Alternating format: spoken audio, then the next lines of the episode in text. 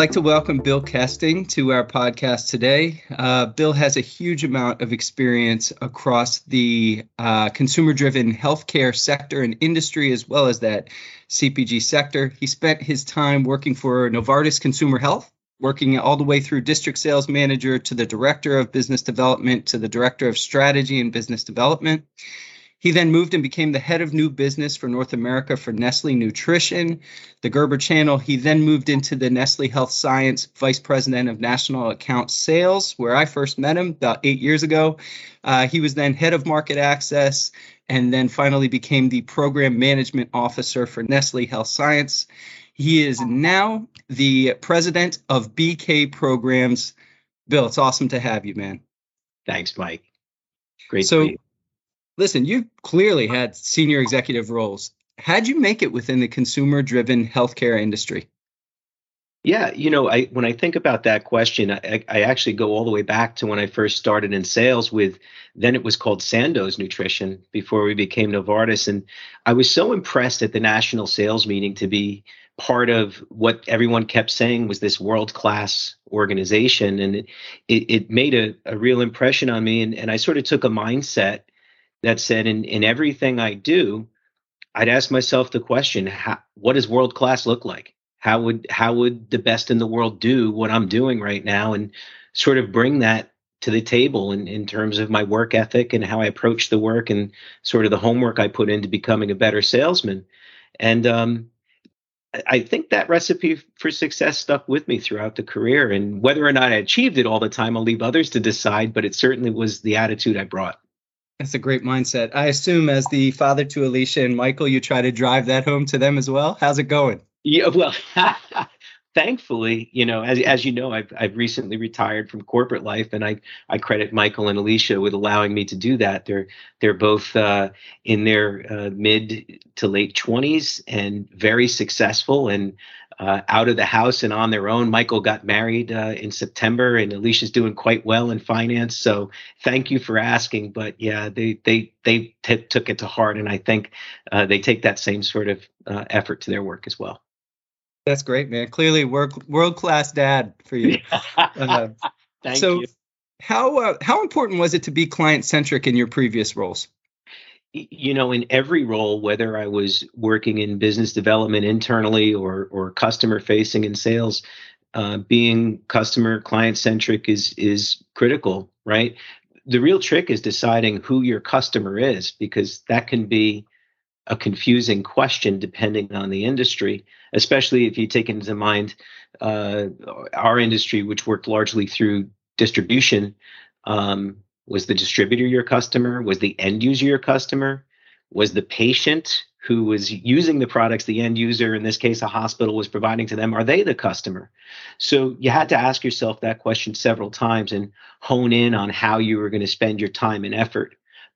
But to answer your question, uh, we always used to say the customer was at the center of everything we did then the debates would ensue about who our customer was. I believe it. I think that's really critical. You you talked about the real trick is deciding who is the customer. Right. Uh, within negotiation for you was was it the distributor, was it the hospital, was it the end user? As you were figuring that out, how important was negotiation? Uh, absolutely critical. Um, I can't think of any position I was ever in, whether certainly in sales, but even as a general manager uh, in my market access role and and and as program management, which dealt with our uh, acquisitions and divestments, um, negotiation played an important role both internally and externally at every level, and you know the the the principles I'll, I'll, a little commercial now the principles we learned when we started working together eight years ago were uh, key to to not only my own but my entire team skills and getting better at it. So yeah, critical. Well, that's great to hear. I'm glad I'm glad we left you with some insight and some thought process. Hopefully Absolutely. you're still using it even in your new role. Without a doubt. if you go back to your work life, do you remember any real solid success stories or any disasters you'd be willing to share? Yeah, and, and and I I remember it both with joy and and sorrow because my biggest success was also the biggest disaster uh, I ever had to work on, and uh, um, we we were bidding on the largest piece of business we had ever uh, won at that time, and we did win, by the way, and and it was uh, uh, we used a lot of the principles we learned uh, with GAP, but um, you know, deep analysis, hard fought battle, but we won a huge chunk of business that was meaningful uh, to to our business for the next three or four years. Well, it wasn't a, a week after we won we got a call saying there was uh, a an accident at our production plant, and I won't go into any great detail, but the long and the short of it was three months from then we were going to be running out of stock on virtually all of our key products.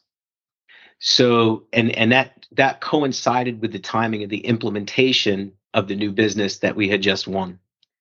So I would say I had the experience of going from the vice president of sales to the vice president of apology and had to go from setting from from the biggest win we ever had to navigating through the biggest supply challenge we ever had and when i say i i meant we i mean you talk about an all hands on deck effort but um a great a difficult experience i grew more through that that period than many others in my career i think Wow, that's a crazy story. I mean, certainly, certainly highs and then immediate lows and then coming back to the highs. Um, I would assume that when you go through something like that, there's a real skill in being humble and, in owning a mistake or uh, being able to apologize. Like you said, chief apology officer. Yeah, literally uh, on the phone and on the plane uh, the day I found out, and and I remember uh, you, you, know, even my own team was saying, "Look, Billy, you don't have to travel all over the country and do this." And the people above me, or our CEO, saying, "You know, hey, do you need us to come and be with you?" And I was like, you know, no, I'll I'll go ahead and and and and go with my team, of course, but but we're going to go out and we're on the line, so we're going to we're going to stay on the line and we're going to tell people what's happening and keep them apprised of it and uh, uh, and and I'd say the importance of, of transparency and honesty, regardless of how difficult the situation is, serves you in negotiation, no matter how hard it is, right? There, there, there's no amount of sugarcoating that was going to make it an easy situation. So you had to come with the bad news right away, and naturally with a backup plan on what you were going to do to make it better. Uh, so that makes sense. And I, I know you only as a stand-up person who would do that, you know, and be right in the right in the battle with your troops. Yep. Can you tell me the most critical thing you've learned with respect to negotiation? Yeah, I, I, can, and, and uh, thanks for giving me the heads up that that we were going to talk about this because if if I really look back on all of it, the most important thing that I learned was that it, it's not advisable to trust your gut. You know you'll you'll find a lot of people that says oh you know i got a great gut instinct on this one or so and so's been in the business forever. They know the customer like the back of their hand and they'll be able to just you know put this plan together for us you know solid negotiation requires a depth of preparation that that the the the more you work at it the better you'll be no matter what your gut says going in right? So you look at it dispassionately, you create as many scenarios that are logical as you possibly can think of. And then all of a sudden, at the end of all that hard work, is when you can let your gut play, right? but until then, you have to do the homework. You have to build a financial model in addition to having your insights and implications set up for, for you know what's really informing that negotiation. You have to make sure you got inside the head of the the people that you're negotiating with and make sure that you have the best possible feel for uh, uh, what they're bringing to the table and what they're thinking again not based on your gut but based on facts and insights that you know you have yourself and that your people are bringing into you what advice would you give up and comers career wise who are looking to take the same possible steps that that you did the, the that one what I would say to people is go ahead and take risks with your career.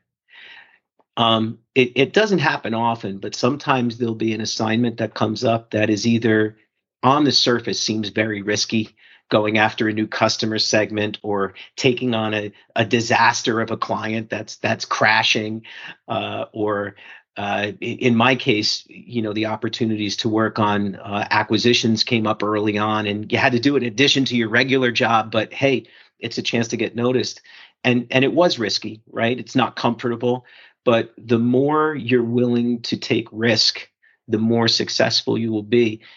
There's no reward that comes without some sort of risk. So the, the saying, and this is one of Mike and Alicia, I tell my kids too: only risk is rewarded no risk, no reward. I like that. That's good advice, man. We're uh, we'll have to steal that. TGP will have to steal it. you, then we'll, there's no we'll stealing. Just, I, it's we'll all cut free. you a check. We'll cut you a check. no, no, no. It's um, all free. Bill, do you think uh, do you think CPG or consumer driven healthcare is recession proof? You know, nothing is recession proof, right? The, the the way to, to look at that question is to ask yourself, can I be successful during a recession? And the answer is always yes. So I don't think about terms uh, uh, in terms of recession. Actually, there's another saying that Mike and Alicia, if, if one, one day we'll get you out uh, with the kids and, and you'll ask them, uh, but I'd say there's no good news, there's no bad news, there's only data, right? So the question is, what is the data in front of you? How does it apply to your strategy? And how do you succeed? Develop your plan and get after it, right? So I, I don't I never really thought about recession, good times, bad times. It's all data. And, and if you do that, it also, especially in sales, it helps you keep a level head. You don't ride the highs too high, you don't ride the lows too low. Just what's the data? That's really informative. No good news, no bad news, only data. I like it. And I especially like to take risks with your career. There's no reward without risk. Can you, uh, in the last couple minutes that we have, and I appreciate you being so insightful, but in the last couple minutes, can you bring to life um, BK programs? So, what is it that you guys are are driving, and how does that consulting provide guidance and insight to your clients?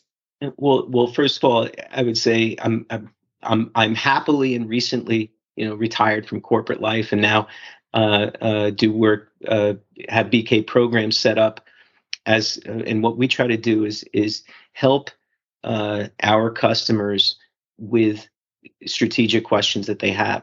Generally, it's it's applicable to merger and acquisition strategy. And more importantly, to narrow it down a little bit, is how do we take this business we're looking at buying and how do we uh, bring it into our operation what's the best way to do that to protect the asset that we're acquiring um, that may involve helping them with negotiations. It may involve helping them with just with the strategic thinking of how they're going to set up the program. Um, and like i said as as now you know not as much in the corporate uh, realm I, I do focus on helping people that i like and respect and work on projects that i think are very interesting. So uh, I get to have that criteria now, which is kind of nice. That's very cool. well, you certainly earned it. Uh, just to recap, and I, again, I appreciate the time that you've spent with us. We started by talking about what does world class look like, which clearly you've held yourself to that in every role that you've had, inclusive of the one as dad. Um, you talked about the real trick is deciding who is the customer. So in your previous world, it was the distributor, the hospital, the end user. But along those things, you also talked about the ability to have transparency and honesty, which I think go a long way in commercial business. Uh, no good news, no bad news, only data, which is uh, a way to level set, as you explained it, not get so emotive, not allow it to be so emotional, and there is no reward without risk. But make sure that you have that depth of preparation, you think about those logical scenarios, you do your homework, and it's not always advisable to trust your gut. Do the front end preparation, then come around to that gut feel. Uh, Bill, man, in such a short time, this has been hugely helpful. Thanks for joining us. I wish you a very happy Thanksgiving and holiday season. You too, Mike. Best to your family. It's great to be with you. Thanks, man.